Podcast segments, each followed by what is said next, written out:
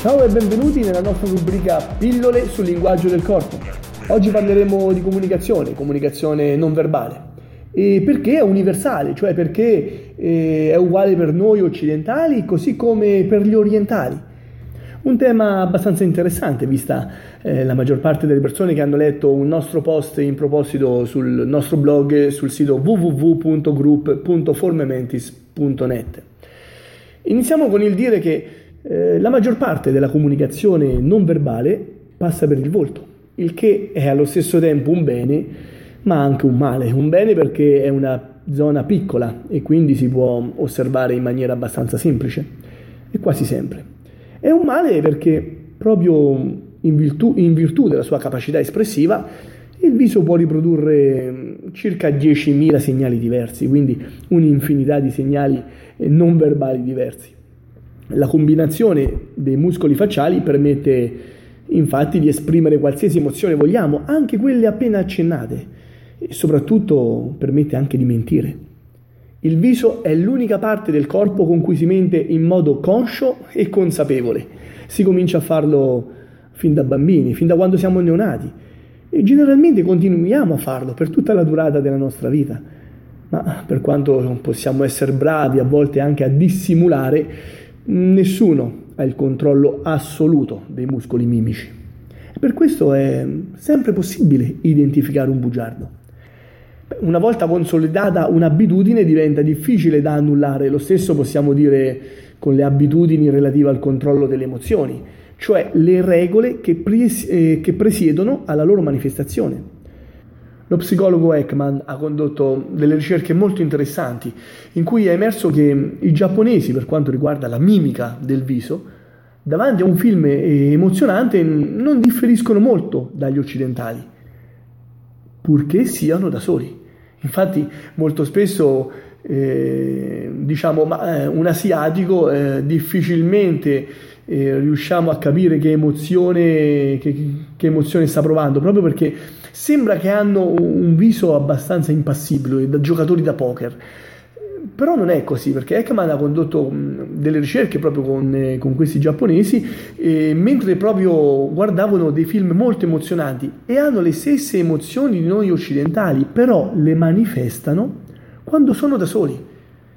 Quando invece erano presenti altre persone, specialmente se queste erano delle autorità, eh, questi stessi giapponesi seguivano precise regole di contegno in misura molto maggiore rispetto a noi occidentali, e che li portavano quindi a mascherare le espressioni negative a favore di sorrisi cortesi. Questo modo di comportarsi ha generato l'idea che il provare emozioni e la sua manifestazione fossero diverse a seconda del popolo con cui si aveva a che fare, cioè non esistesse un linguaggio non verbale a tutti quanti, ma solo oh, da persone con la stessa cultura. L'evoluzione umana in effetti è molto diversa da quella delle altre creature, in quanto è influenzata oltre che dall'esterno, cioè l'evoluzione biologica, anche da usi e costumi, quindi abbiamo anche un'evoluzione culturale e ognuno di noi ha un modo di esprimersi derivante proprio da questa. Di certo la seconda è molto più rapida, in cento anni abbiamo assistito quasi a una totale trasformazione del mondo intero, mentre da un punto di vista biologico beh, siamo rimasti gli stessi di diecimila anni fa, non è che è cambiato un granché, ma negare l'effetto potentissimo dell'evoluzione biologica è un po' da sciocchi, come ha dimostrato anche con efficacia il dottor Ekman. Nei suoi viaggi ha comprovato eh, come chiunque, dal cinese all'americano, allo spagnolo, al turco, all'australiano, eh, chiunque ha la stessa reazione agli stessi stimoli. Si sorride nello stesso modo all'Equatore come ai poli e si piange in Argentina allo stesso modo di come pia- si piange in Marocco. Nel caso dei giapponesi di prima, eh, che abbiamo appena citato, la cultura ha imposto e modificato una reazione automatica tramite l'abitudine, l'educazione, ma non l'ha soppressa del tutto, perché è impossibile farlo, in quanto è scritta nel nostro D N A. Possiamo controllare i nostri muscoli del viso se vogliamo. Quasi tutti possiamo ricordare casi in cui ci siamo lasciati ingannare dall'espressione di qualcuno, ma sono convinto anche del contrario, cioè che a ognuno di noi è anche capitato di imbattersi nell'esperienza opposta, cioè accorgersi che le parole del nostro interlocutore erano false, erano false grazie anche ha una sua particolare espressione del viso. La maggior parte dei ricercatori non si è occupata molto fino ad oggi dell'espressione del viso eh, durante le menzogne. Anzi, ha quasi sempre concentrato le proprie energie nell'analizzare i gesti, oppure le pause in una comunicazione, e i pochi che hanno intrapreso ricerche diverse si sono limitati al sorriso, anch'esso però esaminato in modo del tutto semplicistico. Infatti da alcune ricerche è emerso che il sorriso è frequente sia quando si dice la verità che quando si dice una bugia.